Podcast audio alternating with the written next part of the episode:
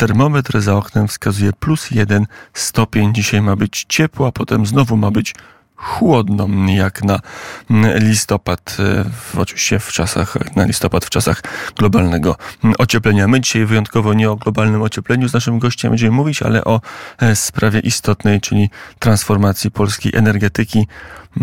Pan redaktor Wojciech Jakóbik, Biznes Alert. Dzień dobry. Wszystko się zgadza. Musiałem przełożyć kartkę, musiałem zebrać myśli, żeby, panie redaktorze, zapytać o to, w jakim momencie jest, w którym punkcie jest polski atom. Polski atom jest na etapie realizacji umowy projektowej między spółkami z Ameryki Bechtel i Westinghouse, a polskimi elektrowniami jądrowymi.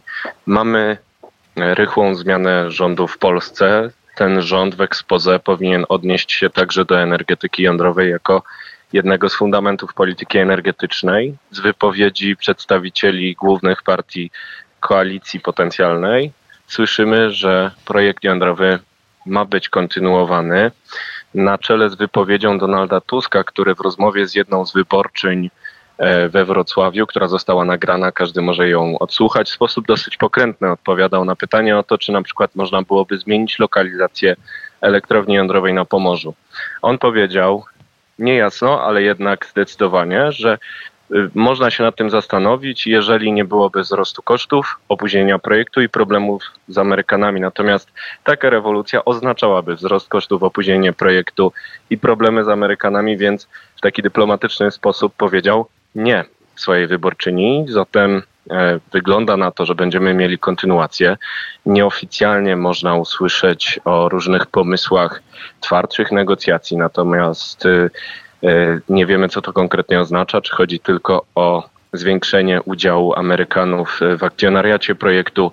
Dotychczasowa ekipa mówiła, że w polskich elektrowniach jądrowych Amerykanie mogliby przejąć na przykład 10% udziałów, chociaż początkowo chcieliśmy, żeby to było na przykład 49%.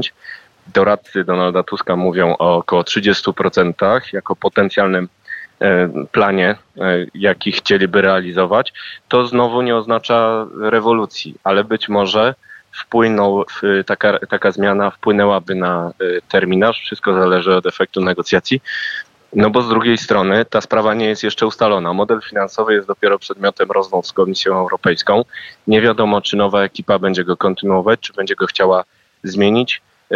Diabeł tkwi w szczegółach, a tych szczegółów nie poznaliśmy m.in. dlatego, że nie ma jeszcze potwierdzonego ministra klimatu, nie ma jeszcze potwierdzonych ludzi odpowiedzialnych za projekt jądrowy, więc mamy bardzo generalne zapowiedzi koalicji przyszłej. Mamy zapowiedzi twarde, ale dziennikarze szukają dziury w całym. Od tego trochę jesteśmy, panie redaktorze. No i pojawiają się, pan redaktor wspomniał o tej ostrzejszej grze, pojawiają się informacje, to Bloomberg opublikował między innymi, no, że przyszły rząd Donalda Tuska chciałby zmienić model finansowania, chciałby się, mówiąc kolokwialnie i wprost, trochę z Amerykanami potargować. Jest taka przestrzeń, jest taka możliwość? Wydaje się, że ta sprawa nie była jeszcze rozstrzygnięta, czyli jeżeli te negocjacje są otwarte, to nowa ekipa będzie mogła je kontynuować, zapowiadając buńczucznie, że oczywiście będzie twardsza. Natomiast jeżeli ta sprawa już została ustalona i będziemy na nowo otwierać zamknięte drzwi, to już będzie pewien problem. Mamy umowę projektową i ona dotyczy już nie akcjonariatu, nie modelu finansowego, a przygotowania konkretnego projektu elektrowni jądrowej w konkretnym miejscu Lubiatowo-Kopalino.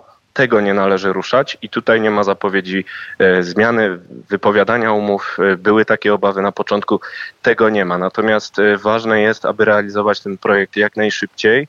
Amerykanie są partnerem, który też powinien iść na jakieś ustępstwa, ale gdybyśmy mieli mieć jeszcze później atom, bo lata 30 to i tak jest już późno, no to będzie duży problem dla bezpieczeństwa energetycznego kraju. Będzie to kłopot, ale może jest tak, że tutaj będzie dobry plan, że zapłacimy za atom taniej, że Donald Tusk, będąc twardszym negocjatorem wobec Stanów Zjednoczonych, utarguje, że nie tylko będzie transfer technologii i know-how budowy, no ale także jeszcze Amerykanie nam trochę sfinansują budowę tej elektrowni. Oni już częściowo zgodzili się na finansowanie elektrowni i tutaj każdy z potencjalnych partnerów o tym mówił, że dołoży się czy to Amerykanie, czy Francuzi, czy Koreańczycy, więc to nie byłby przełom kopernikański, gdyby do tego doszło za nowe ekipy, tylko kontynuacja i bardzo dobrze, gdyby do tej kontynuacji doszło. Ten projekt potrzebuje teraz spokojnej realizacji, a nie rewolucji. Na szczęście nie ma rewolucyjnych zapowiedzi w tym zakresie, z tym zastrzeżeniem, że diabeł tkwi w szczegółach, a o szczegółach mówią specjaliści. Natomiast na razie politycy zajmujący się wszystkim i niczym głównie na ten temat się wypowiadają. Kiedy będziemy znali skład rządu nowego, kiedy będziemy wiedzieć, kto jest odpowiedzialny za projekt jądrowy, bo niekoniecznie minister klimatu, być może nowy pełnomocnik, którym teraz w obecnej ekipie jest Anna Łukaszewska-Trzeciakowska. Kiedy to wszystko będziemy wiedzieć, kogo pytać o te szczegóły.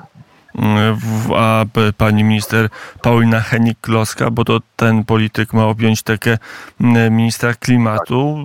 To jest osoba, o której coś wiemy na temat jej poglądów na energetykę, także na projekt atomowy w Polsce? Mówiła wprost, że potrzebujemy kontynuacji programu jądrowego, bo według niej, cytuję, atom to stabilizator systemu. Czyli nie odkrywa Ameryki, mówi to samo, co każdy polityk w Polsce, poza tymi przeciwnikami atomu, którzy są chyba tylko w Partii Zielonych. Więc tutaj także słyszymy o kontynuacji, ale znowu diabeł tkwi w szczegółach. Kiedy zejdziemy do detali programu jądrowego, których nie brakuje, tam mogą się pojawić jakieś różnice, z tym, że nie mamy jeszcze kogo o to zapytać. I nie mamy skąd zaczerpnąć wiedzy. To wrócę na koniec naszej rozmowy do tego newsa z Bloomberga, który mówi, że jest to targowanie się, jest ten przykład tarczy antyrakietowej, trochę inny kaliber sprawy, ale może mechanizm będzie podobny. Wtedy też rząd przejął Donald Tusk w roku 2007 i zaczął inaczej, ostrzej, twardziej rozmawiać z Amerykanami. Skończyło się tak, że tarczy antyrakietowej nie było. Skończyło się tak, że Barack Obama zmienił koncepcję tarczy antyrakietowej globalnie, idąc na ustępstwa wobec Iranu i Rosji, a my mogliśmy tylko na to patrzeć z boku. Od tego bym zaczął, że te zmiany wynikały raczej z polityki amerykańskiej niż polskiej. Także w Ameryce może dojść do różnych zmian koncepcji zaangażowania w atom. Nie wiemy, jaki będzie wynik wyborów prezydenckich jesienią 2024 roku, ale tutaj także jest konsensus. Tak jak republikanie chcieli budować atom w Polsce, tak demokraci to chcą robić. Energetyka jądrowa jest częścią planu reindustrializacji Stanów Zjednoczonych, częścią planu polityki zagranicznej amerykańskiej, która zakłada, że sojuszników należy wspierać też energetyką jądrową. Więc wydaje się, że po obu stronach Atlantyku jest wola kontynuacji. Niewskazane byłoby zaczynanie negocjacji od nowa.